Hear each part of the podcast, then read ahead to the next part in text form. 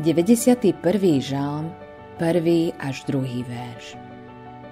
Kto v skríši Najvyššieho prebýva a odpočíva v tôni Všemohúceho, ten vraví hospodinovi.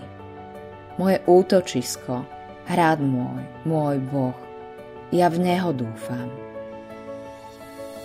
Ako pastor som absolvoval príliš veľa pohrebných obradov za deti Pozeral som sa na rodičov sediacich v prvom rade a snažil som sa nájsť tie správne slova, ktoré by im priniesli útechu.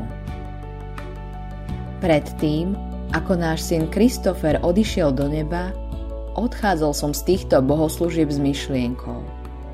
Dúfam, že sa mi to nikdy nestane, pretože ak by sa to stalo, myslím, že by som to nezvládol.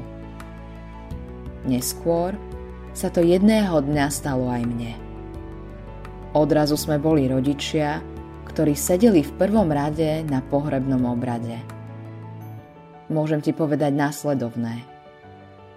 Bez ohľadu na to, čím si prechádzaš, Boh tam bude pre teba a s tebou.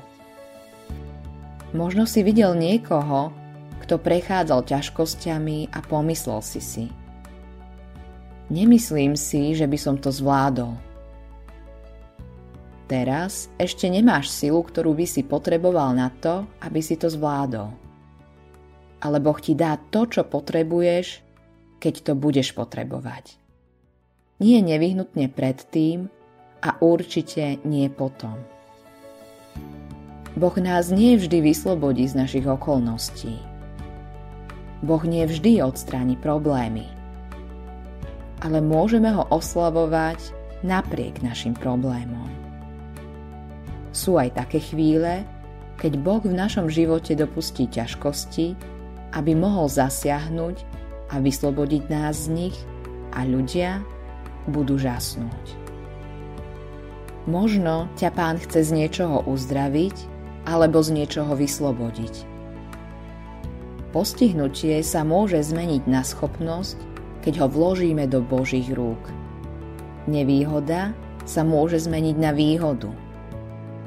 Stala sa ti v živote nejaká tragédia alebo problém, ktorý si získal tvoju pozornosť? Volaj na pána a on ťa ochráni. V niektorých prípadoch ťa môže dokonca zachrániť. Nech sa v živote nachádzaš kdekoľvek, Boh je pripravený zasiahnuť a utešiť ťa. Je pripravený priniesť nádej. Musíš však k nemu prísť. Autorom tohto zamyslenia je Greg Laurie.